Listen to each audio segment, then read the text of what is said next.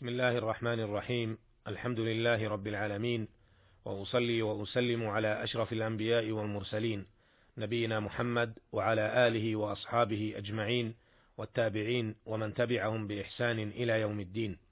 أما بعد أيها المستمعون الكرام السلام عليكم ورحمة الله وبركاته. لا زلنا نتحدث عما رواه الشيخان رحمهما الله تعالى عن أبي هريرة رضي الله عنه أن النبي صلى الله عليه وسلم قال من اغتسل يوم الجمعة ثم راح في الساعة الأولى فكأنما قرب بدنه ومن راح في الساعة الثانية فكأنما قرب بقرة ومن راح في الساعة الثالثة فكأنما قرب كبشا اقرا ومن راح في الساعة الرابعة فكأنما قرب دجاجة ومن راح في الساعة الخامسة فكأنما قرب بيضة. فإذا خرج الإمام حضرت الملائكة يستمعون الذكر. عرفنا بعض ما يتعلق في هذا الحديث من فوائد وأحكام ونكملها في هذه الحلقة في الوقفات الآتية.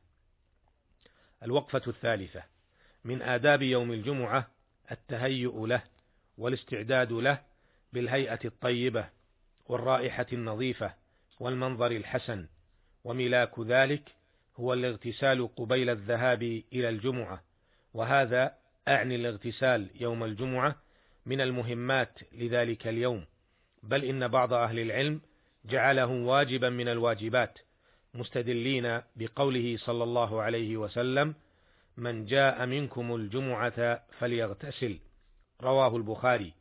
وبقوله صلى الله عليه وسلم غسل يوم الجمعة واجب على كل محتلم لكن جمهور أهل العلم على تأكيد استحبابه وأنه غير واجب مستدلين بما رواه الخمسة عن سمرة رضي الله عنه أنه قال أن النبي صلى الله عليه وسلم قال من توضأ يوم الجمعة فبها ونعمت ومن اغتسل فالغسل أفضل ولهذا أكد أهل العلم على الغسل والاهتمام به وأن ينبغي ألا يدعه المسلم إلا للضرورة. حتى إن شيخ الإسلام ابن تيمية رحمه الله قال ويجب الغسل على من له عرق أو ريح يتأذى به غيره. الوقفة الرابعة. دل هذا الحديث على فضل التبكير إلى الجمعة وأن الذهاب إليها من أول النهار أفضل. وكلما بكر الذاهب كان أعظم في الفضل له وأكثر في الأجر فالذاهب إليها في الساعة الأولى له أجر من تقرب ببدنه وتقبلت منه. ومن ذهب في الساعة الثانية فله أجر من تقرب ببقرة.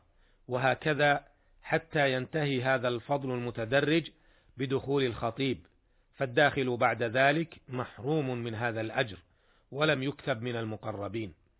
ويؤيد ما ذكر هنا في هذا الحديث من فضل التبكير إلى الجمعة ما رواه البخاري وغيره عن أبي هريرة رضي الله عنه أنه قال قال النبي صلى الله عليه وسلم إذا كان يوم الجمعة وقفت الملائكة على باب المسجد يكتبون الأول فالأول ومثل المهجر كمثل الذي يهدي بدنه ثم كالذي يهدي بقرة ثم كبشا ثم دجاجة ثم بيضة فإذا خرج الإمام طووا صحفهم ويستمعون الذكر.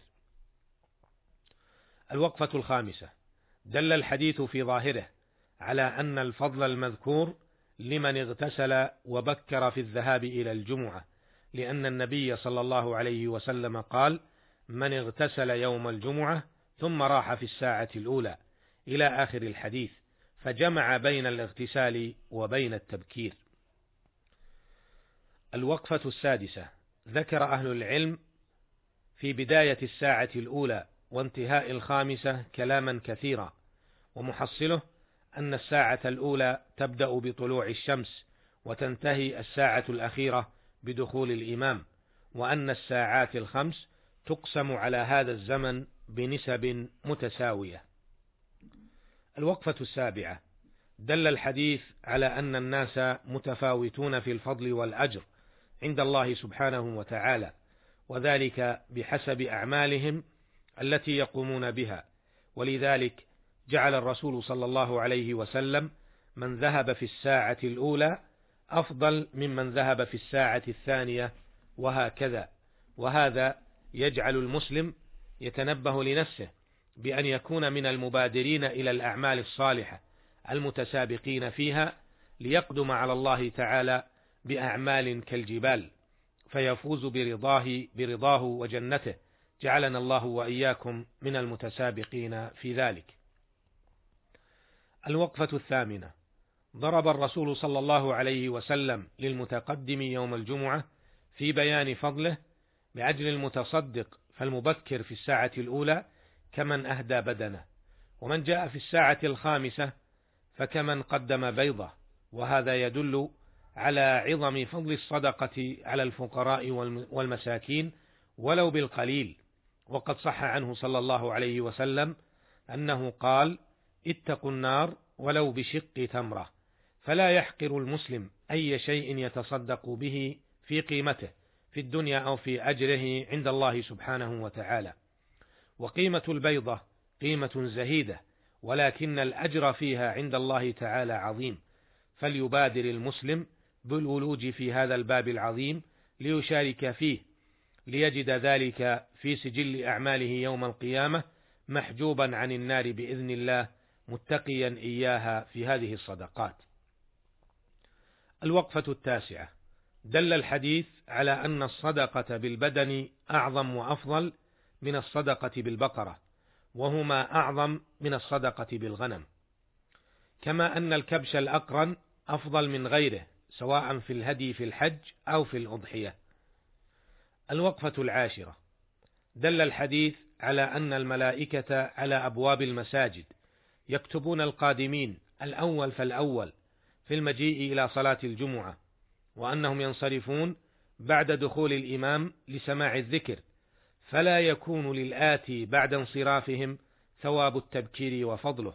وهذا فيه إشارة إلى أولئك الذين حرموا أنفسهم هذا الفضل العظيم والثواب الجزيل. فسهروا ليلة الجمعة ورقدوا في صباحها ولم يأتوا إلى الصلاة إلا بعد دخول الإمام. فليتذكر هؤلاء وأمثالهم هذا الفضل فيصححوا مسارهم. رزقنا الله وإياكم الإخلاص في القول والعمل. إنه سميع مجيب وهو المستعان. وإلى اللقاء في الحلقة القادمة إن شاء الله. والسلام عليكم ورحمة الله وبركاته.